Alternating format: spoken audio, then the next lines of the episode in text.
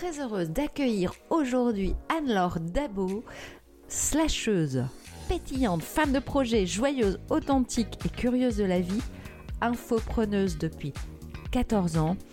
Elle nous parle de son parcours, comment elle a osé prendre les opportunités et dire oui à la vie. Elle vous parle de son trac, de sa spontanéité, de ses astuces pour garder son authenticité.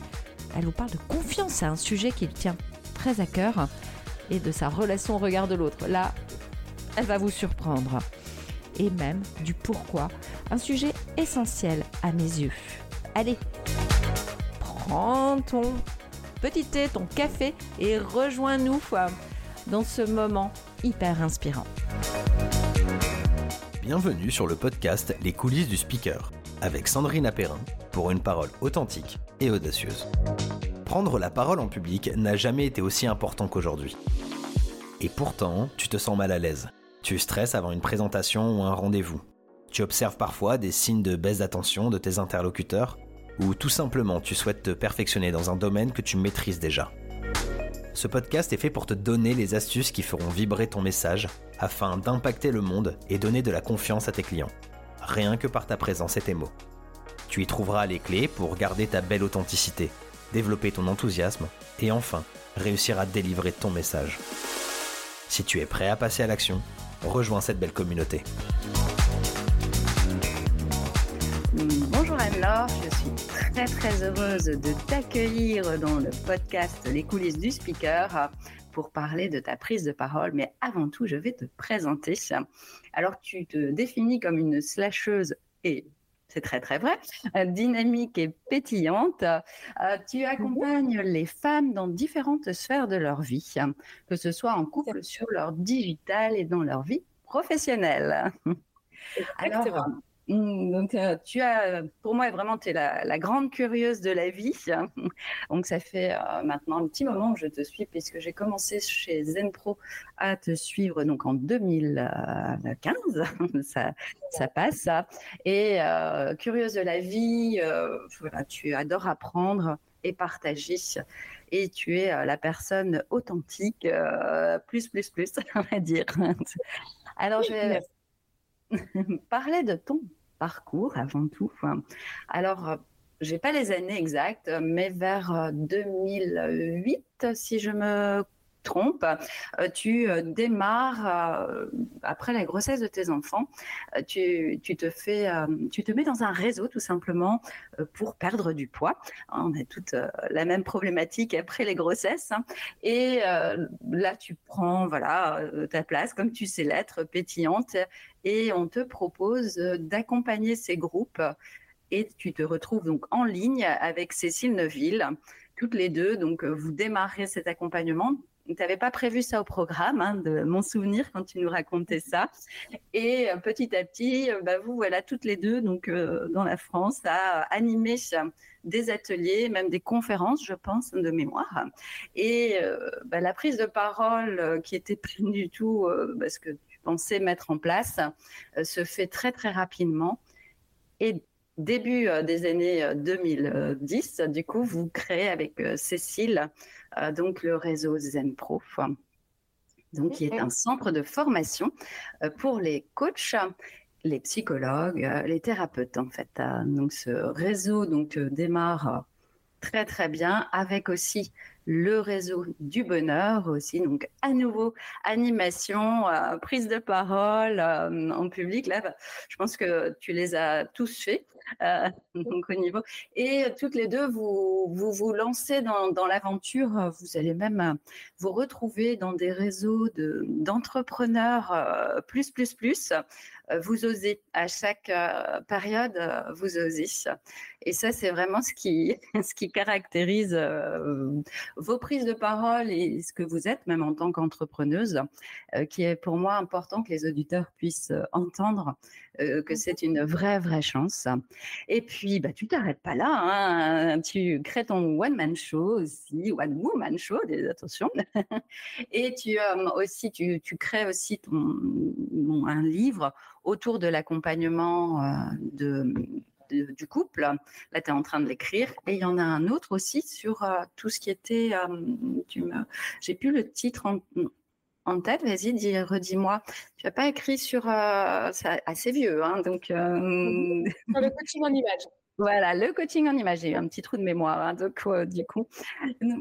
Et tu continues là maintenant, donc, dans ton accompagnement avec les femmes qui désirent entreprendre et pour les accompagner à aller vraiment au-delà de leurs espérances. Voilà, je te laisse la parole maintenant par rapport à tout ce que j'ai pu dire. Euh, qu'est-ce que toi, là, aujourd'hui, euh, tu pourrais dire par rapport à cette prise de parole? Est-ce que tu étais euh, à l'aise au tout départ? Comment ça s'est passé? Comment tu as osé y aller, en fait, tout simplement? Alors, oui, donc déjà, tu as bien fait tout le résumé, ce qui n'était pas très simple en fait, puisque telle une slasheuse, il y a tellement d'univers différents en plus qui se côtoient. Euh, donc du coup, bravo à toi pour euh, cette constitution qui est parfaite. Alors, euh, pour moi, est-ce que ça a été facile de prendre la parole en public? Oui. J'ai pas, je suis pas quelqu'un de timide. Depuis toute petite, j'ai toujours été très à l'aise. Je suis quelqu'un également de très sociable et j'aime les gens. Du coup, j'ai toujours été entourée, j'ai toujours fait partie de groupes. J'ai aussi un leadership naturel qui est assez euh, euh, fédérateur. Et du coup, c'est, je pense, grâce à cette force naturelle que pour moi, passer sur scène, c'était pas quelque chose de trop compliqué. Évidemment, hein. j'ai quand même toujours une pointe de trac dès que je dois passer sur scène, encore plus quand je dois réciter quelque chose appris. Si je suis en freestyle, ça me va. Par contre, si euh, je dois être dans le cadre de récitation de quelque chose à apprendre, c'est un peu moins facile pour moi. Mais euh, malgré tout, euh, le fait d'être face à un public et de prendre la parole, c'est pas, vraiment quelque chose de plaisant pour moi. C'est plus du plaisir que un stress quelconque, tu vois. Ok, d'accord.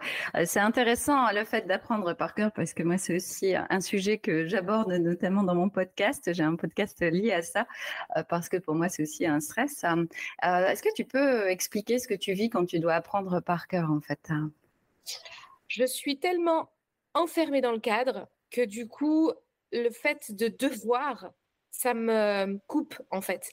Et ce qui fait que je j'arrive plus. En fait, je suis une personne très émotionnelle et quand je vais parler, c'est ma spontanéité qui va s'exprimer en fait. Mmh. Et quand on, me, quand on me prive de cette spontanéité, quelque part, on vient toucher qui je suis.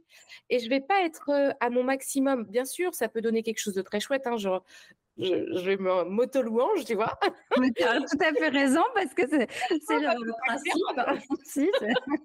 Néanmoins, on perd quand même la qualité, on perd l'essentiel en fait. On perd mon essentiel. Parce que mon naturel, c'est cette spontanéité, c'est cette faculté à pouvoir euh, interagir, réagir avec le public. Et si je suis dans mon cadre trop restreint, on perd quelque chose de mon identité. C'est clair. Hein, puis tu as vraiment cette spontanéité, hein, cette authenticité qui est, qui est là et, on peut le sentir hein, quand t'es pas.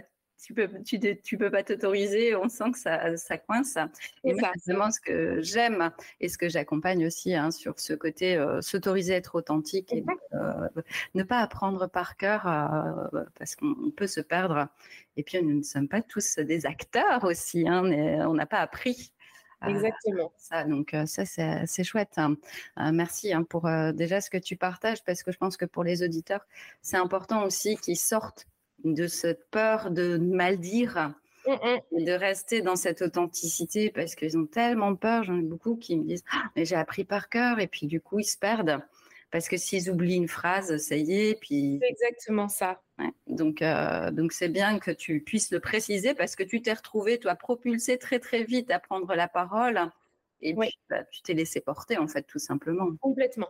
Donc, euh, très très bien. Il y a aussi une autre expérience euh, que tu as pu faire, mmh donc ton Woman Show. Hein, donc, je voulais que tu nous en parles. Tu t'es fait accompagner. Et pourquoi tu t'es fait accompagner et cette expérience est très particulière et tu as fait un choix aussi. Et donc, euh, je vais te laisser nous raconter même ce choix qui a pu être douloureux à la fin puisque c'était en plein Covid. Donc, euh, voilà, donc je vais te laisser nous parler de cette belle expérience aussi, je pense, pour toi.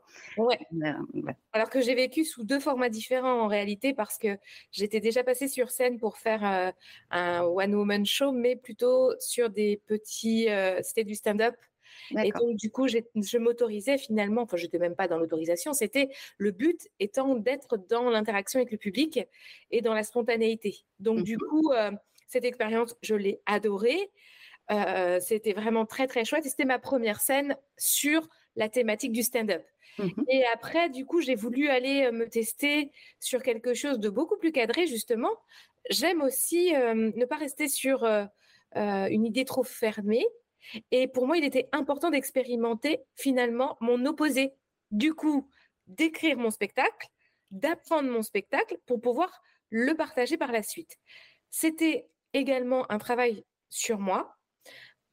Euh, ça s'appelait le spectacle. Alors, c'est un spectacle introspectif. Hein. Euh, du coup, on part euh, d'une problématique qu'on a vécue, d'un traumatisme, et puis on va le mettre en scène et on va présenter au public finalement comment on a traversé cette période en fait. Et donc du coup, déjà de base, c'était quand même quelque chose de très très fort. Ça m'a permis de, je pense, sortir encore des choses de moi. Donc ça, c'était très très chouette sur le plan du développement personnel. Ça m'a énormément apporté. Ça a été aussi l'occasion pour moi d'avoir des échanges avec mes enfants sur ce qui m'était arrivé à moi en tant que femme et c'était aussi très important. Donc ça m'a beaucoup construit sur le plan personnel. Et puis arrive le moment où je dois passer sur scène et là, c'est le Covid. Donc on est obligé d'annuler cette représentation puisqu'on était en plus à cette période-là confinés. Mmh Donc, euh, bah, je me dis, bon, tant pis, c'est pas grave, ça va me laisser plus de temps pour apprendre. Moi qui avais aussi euh, ces difficultés dans l'apprentissage et la peur d'être dans ce texte à apprendre. Donc, je me dis, bon, plus de temps pour euh, travailler tout ça, donc ça, c'est cool on va décaler. Donc, on décale une seconde fois. Et puis là, hop, on retombe dans un nouveau un confinement, obligé de réannuler. Et là, j'ai, j'ai pris la décision de carrément annuler la, représentation. J'étais plus dedans, en fait. Je crois que finalement, au travers de l'écriture, au travers même de, des premières, parce que j'avais quand même fait des tests auprès de quelques personnes, je crois que j'avais exprimé ce que j'avais besoin d'exprimer au travers de ça. J'avais vécu ce que j'avais besoin de vivre au travers de l'expérience. Et il était plus nécessaire, en fait, de passer devant un public plus que ça. Du coup, je me suis dit, OK, on arrête là. C'est que c'est pas nécessaire d'aller plus loin. Je dis pas que je referai pas un jour, mais pour le moment, il est plus d'actualité. Et je pense même que si je devais repasser sur scène avec un one-woman show, je repartirais sur complètement autre chose et, et qui serait plus en lien avec quelque chose pour faire rire encore plus. Voilà. Mmh, ce qui te ressemble finalement davantage. Davantage, mmh donc, et cet accompagnement t'avait bien aidé à structurer? Ah, ouais, ouais. Ouais, ouais, c'était génial. C'était chouette parce que ça m'a permis d'apprendre. Tu parlais de moi avec cette curiosité. Effectivement, c'est ce qui me caractérise. J'aime apprendre. J'avais besoin de comprendre aussi. Euh, et c'était très intéressant de voir justement le parcours sur scène du début jusqu'à euh, l'événement, jusqu'à.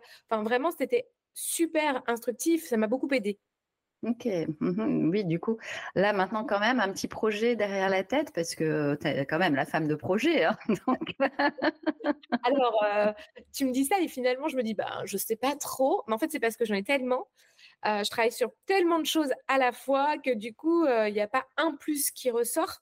Par rapport à la scène et la prise de parole, je pense que ça, je vais forcément avoir l'occasion, des occasions parce que, parce que j'aime bien et que on a des occasions régulières. Comme tu le disais, on a été propulsé dès le départ, finalement, à être dans cette prise de parole. je me souviens, euh, pourtant, ce n'était pas du tout euh, ma vocation au départ, hein, dans le sens où j'étais euh, assistante commerciale avant d'être qui je suis aujourd'hui. Et à ce moment-là, quand on est propulsé dans cette communauté de femmes qui veulent mincir, le PDG du site nous a demandé à Cécile et à moi d'organiser une rencontre nationale avec toutes les clientes et les membres des équipes et mmh déjà, à ce moment-là, du coup, on était amené à passer devant ces personnes pendant tout le week-end, en fait, parce qu'on devait les animer, parce qu'on devait partager le contenu du week-end, parce qu'on devait organiser, parce qu'on devait coacher. Enfin, tu vois, il y avait déjà. Euh, et euh, depuis, donc, du coup, depuis le début, passer sur scène, c'est notre norme. Ça a créé une norme, en fait.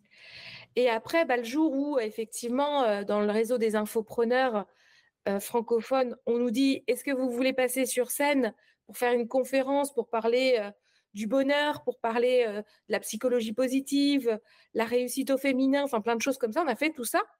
Bah oui, enfin oui, c'est évident. On a aussi, et là j'ai adoré, c'était des super expériences aussi ça, les conférences sur les salons zen à Paris.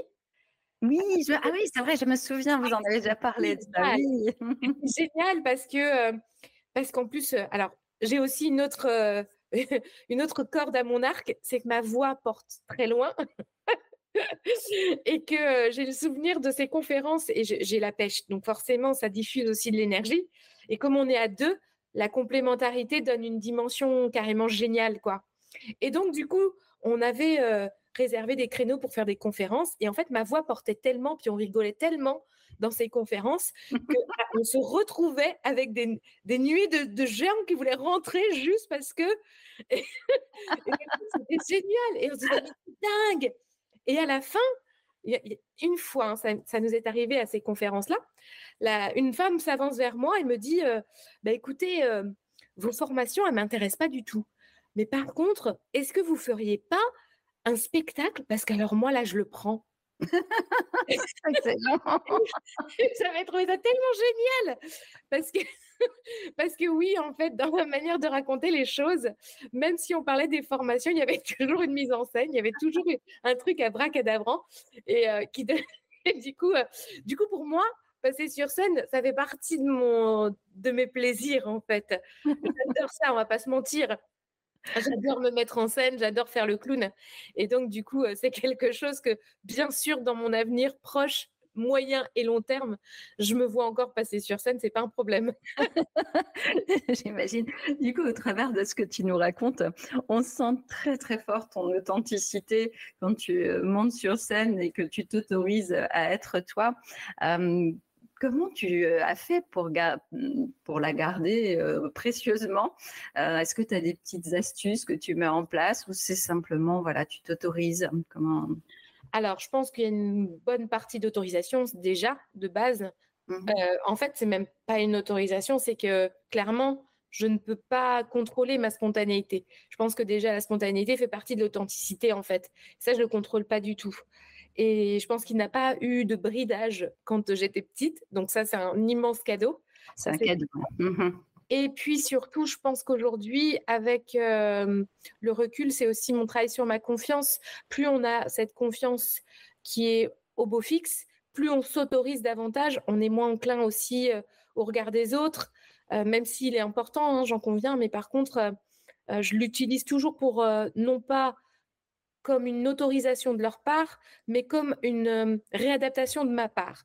C'est si moi je me sens bien au travers du regard des autres, c'est OK. Par contre, si je sens qu'il y a un truc qui cloche, qui va pas dans le bon sens, là, je vais rectifier, je vais me réadapter. Mais c'est pas euh, voilà. Et donc tout ça, ça me permet de grandir ma confiance, de grandir mon autorisation aussi à être qui je suis dans toutes mes sphères en fait.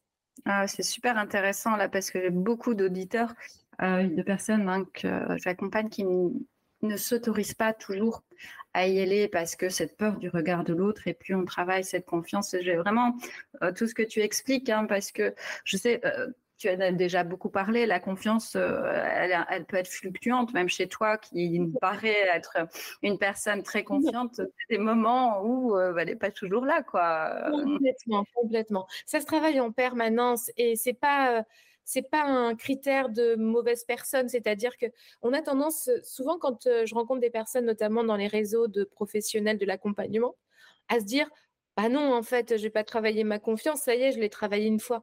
Et, euh, puis en plus ce serait montrer peut-être une faiblesse euh, de montrer qu'on doit travailler notre confiance, alors que pour moi c'est une évidence qu'on ne peut pas garder tout le temps à un degré même la confiance. C'est à travers et puis c'est super intéressant. On progresse en permanence, on se découvre en permanence. Il y a encore des recoins qu'on ne connaît pas de notre propre personnalité. On, évolue et du coup on, se découvre des choses en fait en permanence. Et si on fait pas ce travail, euh, ça nous bride. En fait, on s'auto-bride à ce moment-là. Complètement. Et c'est vrai que, comme tu le dis, personnes qui disent bah non, je l'ai déjà fait, j'ai pas besoin d'y retourner. Mais cette confiance, en plus, elle varie avec les événements, elle varie avec tellement de, tellement de choses. Euh, et c'est important de se dire bah si, je peux y retourner parce que toi, tu es quand même dans, un réseau, le réseau Zen Pro, c'est l'accompagnement au coach et au thérapeute, hein, et où mmh vous parlez, voilà, de psychologie positive et tellement de, il y a tellement de formations en ligne proposées, je vais pas tout les nommer, mais et mmh vous êtes, euh, vous accompagnez à la confiance euh, pour, euh, pour avoir fait la formation sur les ateliers de confiance en soi. vous accompagnez à ça et malgré ça, toi, tu continues aussi à te former et je trouve ça super inspirant. Quoi. Donc, et un vrai message que c'est pas c'est pas voilà parce que tu dégages de la confiance aujourd'hui que tu vas pas aller demain chercher encore quelque chose pour t'améliorer et ça euh, vraiment, euh, chers auditeurs, donnez-vous euh, tous les outils pour être de mieux en mieux et puis s'autoriser à cette authenticité parce que quand on se l'autorise pas, de temps en temps, ça m'arrive à pas me l'autoriser, à vouloir rentrer dans la norme et à chaque fois, c'est là où je me plante alors que quand je m'autorise, eh bien, bah, j'ai plein de cadeaux derrière. Quoi. Exactement. ça, cette spontanéité, tu as vraiment un bel exemple de ça. Il y a un autre sujet que je voulais aborder avec toi parce que tu as aussi un podcast et ce podcast t'a amené aussi à, voilà, travailler des peurs, à des dépassements de toi qui est un vrai, il y en a un qui est un vrai sujet pour toi, mais que tu, bah, tu dépasses largement, euh, c'est ta problématique avec ta voix. Et c'est une problématique pour beaucoup de personnes. Donc, j'aimerais vraiment que tu nous en parles et comment tu l'as dépassé avec ce podcast. Euh, voilà, tout ce qui s'est passé aussi. Hein. Mmh. Alors, la problématique avec ma voix, j'en ai pas, pas eu, en fait. Je vais te dire pourquoi. quand j'étais, quand je suis sortie des études, j'ai démarré ma carrière en allant travailler chez Decathlon. Mmh euh, je devais faire euh, à la fois de l'accueil et à la fois j'étais dans un rayon. Et quand j'étais à l'accueil, je devais faire l'accueil du téléphone et aussi l'appel micro. Déjà, je me régalais de parler dans le micro, ça m'éclatait. Alors, j'avoue qu'au début, évidemment, c'était pas si simple parce qu'en plus, il, y avait la, notion de tu dois dire cette phrase. Et ça, ça c'est comme d'apprendre un texte. un petit côté rebelle, alors? Et puis un jour, tu sais, donc je, je décrochais. Décathlon de Paris, leur bonjour. Et et voilà, je parlais. Et puis un jour, il y a, le, mari d'une de mes collègues qui appelle, je l'accueille et il me dit Oh, cette voix, mais elle est géniale. J'étais là, ah bon? Mais, et, puis, petit à petit, tu sais, j'en parle Mais oui, c'est vrai que ta voix, elle passe bien, même au micro. Moi, nous, on ne s'entend pas de la même manière que les autres nous entendent. Et donc, du coup, ben, euh, je crois que déjà à cette époque-là, je pratiquais sans le savoir ce que je pratiquais par la suite avec le coaching en images, c'est-à-dire de ne pas me sentir jugée par le regard des autres, mais plutôt de m'observer moi au travers du regard des autres. Et là, je, me suis dit, c'est pas ce que moi j'entends qui compte, c'est ce que les autres entendent. Si eux, ma voix leur fait du bien, mais grand bien leur face. je ne vais pas m'écouter puisque déjà je sais ce que je dis. Donc, c'est pas pour moi que je le fais ce podcast, c'est pour les autres. Et si ma voix, elle apporte de la joie, elle apporte euh, de, la, de, la, pétillance, elle apporte, eh ben, allons-y. Et du coup, tu sais, c'est comme, euh, c'est comme de faire de la vidéo aussi. Il y en a qui me demandent, mais euh, comment vous faites? Moi, dès que je me regarde, c'est pas possible, etc. Mais je ne me regarde pas, voyons. La solution miracle, voilà. Exactement, les podcasts, mais je ne m'écoute pas. en revanche, je vais, parce que c'est quand même bien pour l'amélioration de contenu, je vais poser des questions à celles qui m'écoutent. Et là, je sais ce qu'il faut que je réadapte, qu'il faut que j'améliore, ou tu vois. Et du coup, c'est de cette façon parce que on est souvent un très mauvais juge avec soi-même. On a peur du regard des autres ou on a peur de ce que vont penser les autres, mais en fait, en vérité, c'est ce qu'on pense nous. Et, du coup, ben, on n'a pas cette objectivité vis-à-vis de soi. Donc, vouloir se remettre en question, pour moi, c'est important. En revanche, ça ne doit pas nous freiner. Et je trouve que si, par exemple, je passais mon temps à me réécouter, bien sûr que je trouverais 10 milliards de trucs qui ne vont pas, en fait. Parce que pour trouver ce qui ne fonctionne pas, on est très fort. Par contre, pour savoir prendre aussi ce qui était bon, on est un peu moins doué. Donc, du coup, autant que je laisse faire les autres, retour et je refais derrière en fonction des retours.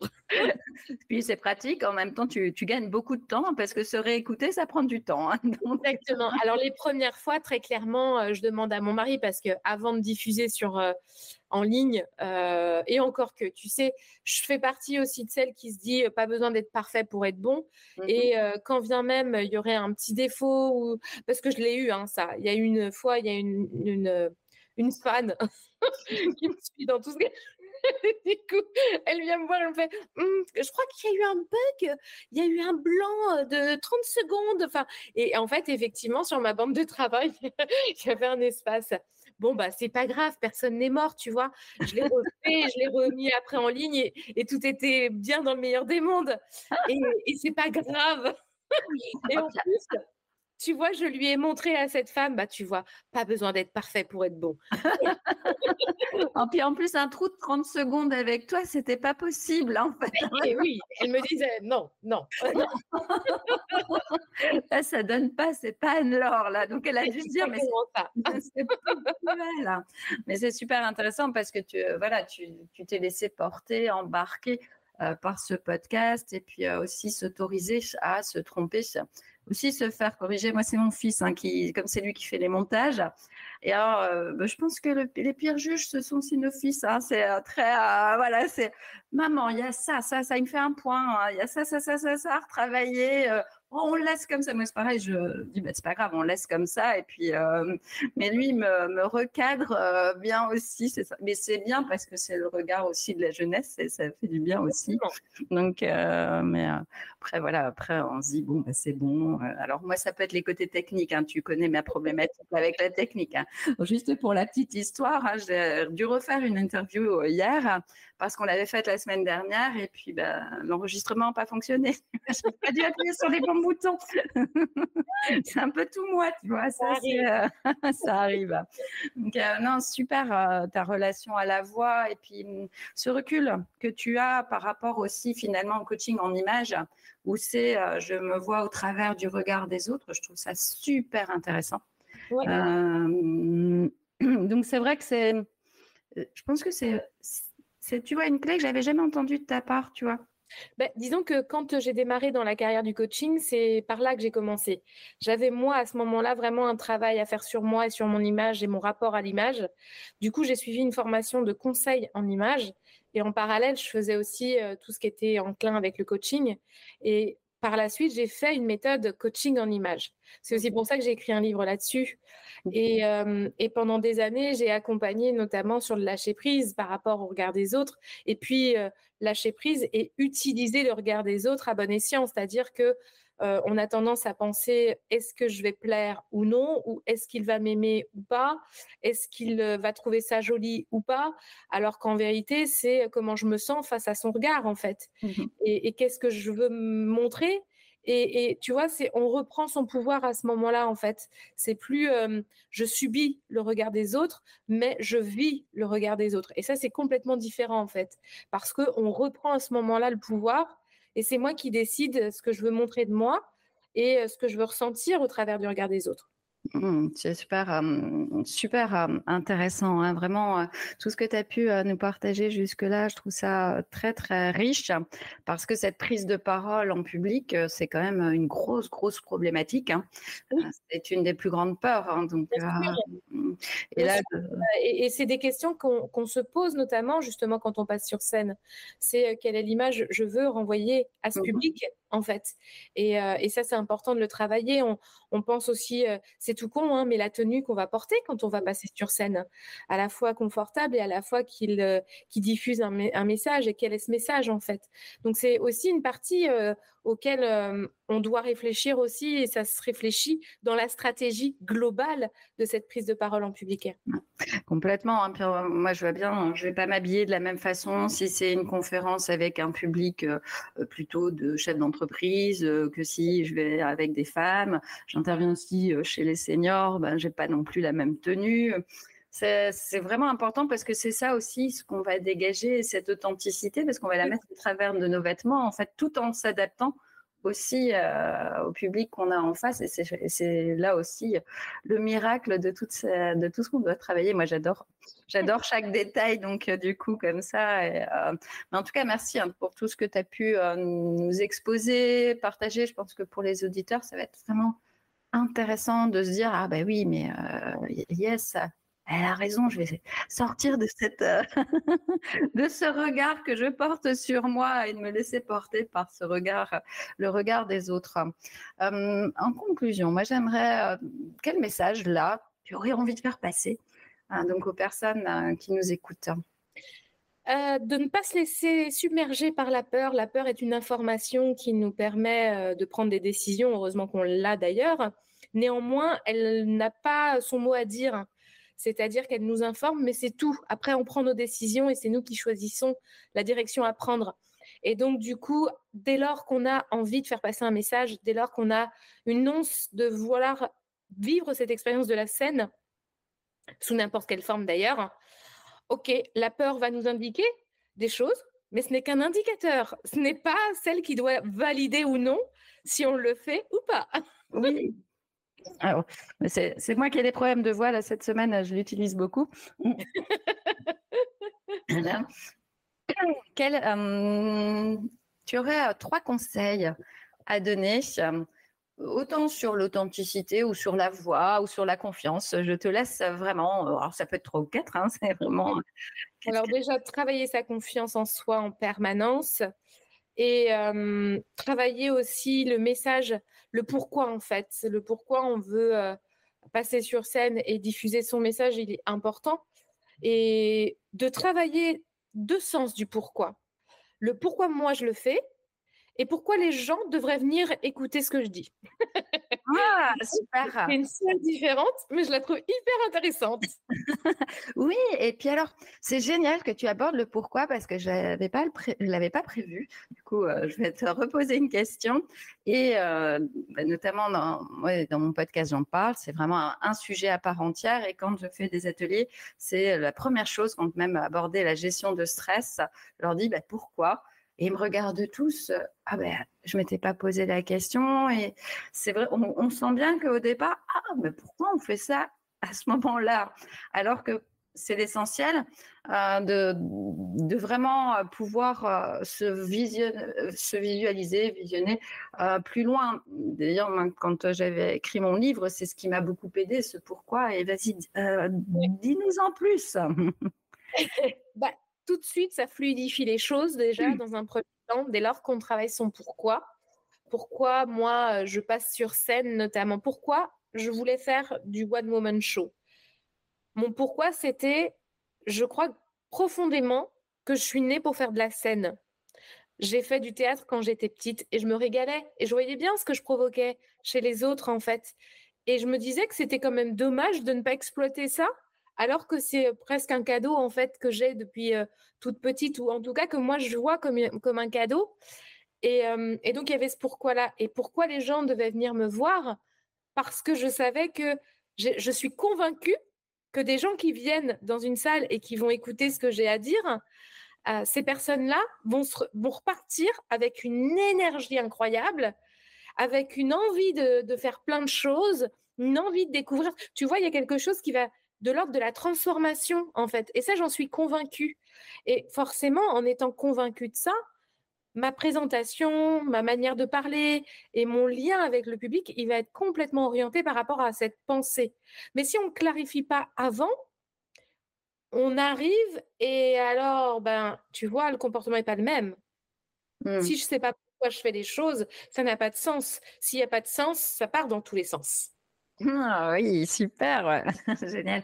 Ça, c'est, c'est vraiment quelque chose que je peux voir quand dès que les personnes me parlent de pourquoi, quand elles ont réfléchi, waouh, elles s'illuminent et c'est génial, quoi. Mais, mais ce n'est pas une question que les, que les personnes se posent naturellement. Non. Et moi, maintenant, cette question, je me la pose pour tout. C'est-à-dire que euh, j'ai créé des programmes d'accompagnement en ligne et qui sont vendus sur mon site internet. Et euh, pour chacun des programmes, j'ai réfléchi à pourquoi la personne aurait besoin de le suivre.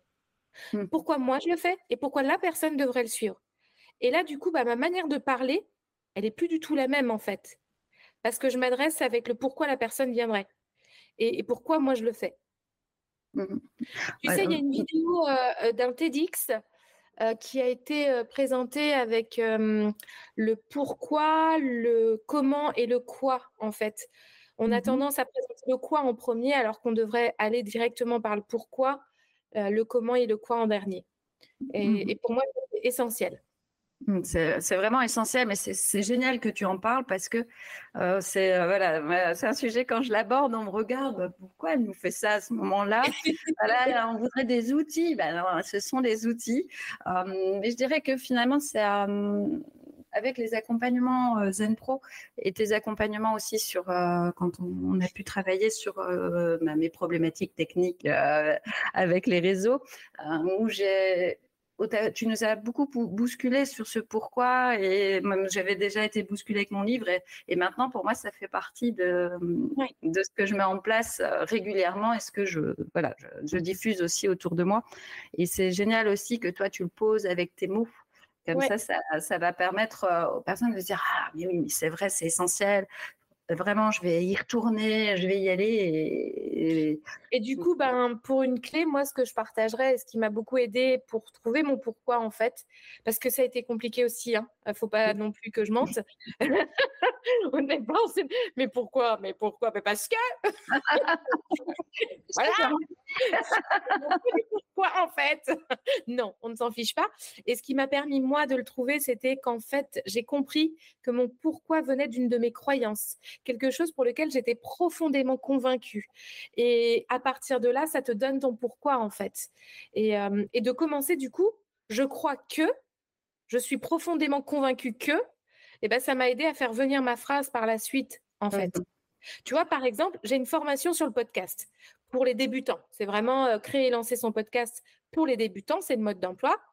Et du coup, j'ai réfléchi à pourquoi les gens devraient faire ce programme. Bah, parce que je suis tellement convaincue qu'on a tous une histoire à raconter qui peut faire tellement de bien à plein de monde que c'est une évidence que les gens doivent faire cette formation. Et là, d'un coup, tu vois, mon discours, il va pas être le même. Et il va s'adresser directement. Et là, la personne, elle va dire oh, Mais grave que j'ai une histoire à raconter.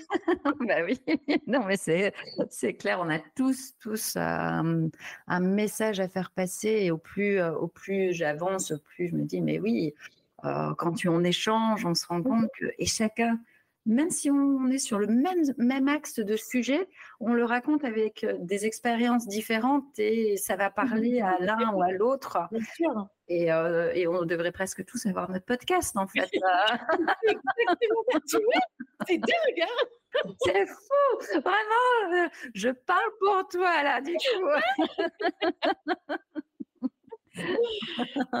bon, écoute, un très très grand merci hein, pour ta bonne humeur, euh, pour tout ce que tu nous as partagé, parce que c'est une grande, grande richesse euh, pour toutes les personnes qui vont nous écouter. Mais pouvons-nous te retrouver Partout sur Internet.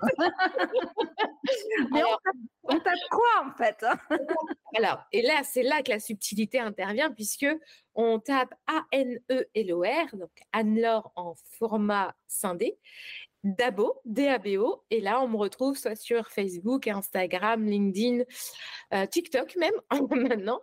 Euh, et, vous pouvez aussi retrouver bah, le podcast Couple en équilibre euh, sur toutes les plateformes de podcast telles que Spotify, Apple Podcast, Google Podcast, enfin bref, toutes les plateformes les plus connues en tout cas. Ok, bah, merci. Comme ça, si les auditeurs ont envie d'en savoir plus sur toi, de découvrir ce que tu partages, euh, cette belle expérience de, vie hein, que tu as eue professionnelle et de vie aussi, hein, parce que tu as plein d'astuces à, partager à, tout le monde. Voilà, donc euh, tes belles photos aussi. Merci. Plein, d'astuces. Donc, euh, bah, écoutez, euh, je vous invite tous à, aller regarder euh, voilà, ce que propose Anne-Laure. C'est toujours aussi pétillant et dynamique. Merci beaucoup. Remercie beaucoup. Belle aventure à toi. Merci. Merci à toi de m'avoir écouté. Alors si tu as envie de continuer à me suivre, n'hésite pas à t'inscrire à ma newsletter, à t'inscrire à mon podcast, à le diffuser autour de toi parce que ça va certainement aider des personnes. Et puis, si tu as envie de mettre un commentaire, n'hésite pas à même me poser une question. Je n'hésiterai pas à te répondre, c'est vraiment, vraiment important pour moi. Et puis, si tu peux mettre des étoiles, ce sera encore mieux euh, parce que ça va m'aider à le diffuser encore plus. Ici, c'était Sandrina Perrin. J'ai créé les coulisses du speaker pour t'aider à avoir une parole authentique, audacieuse, prise avec plaisir en tant que manager et entrepreneur. Bienvenue dans mon univers.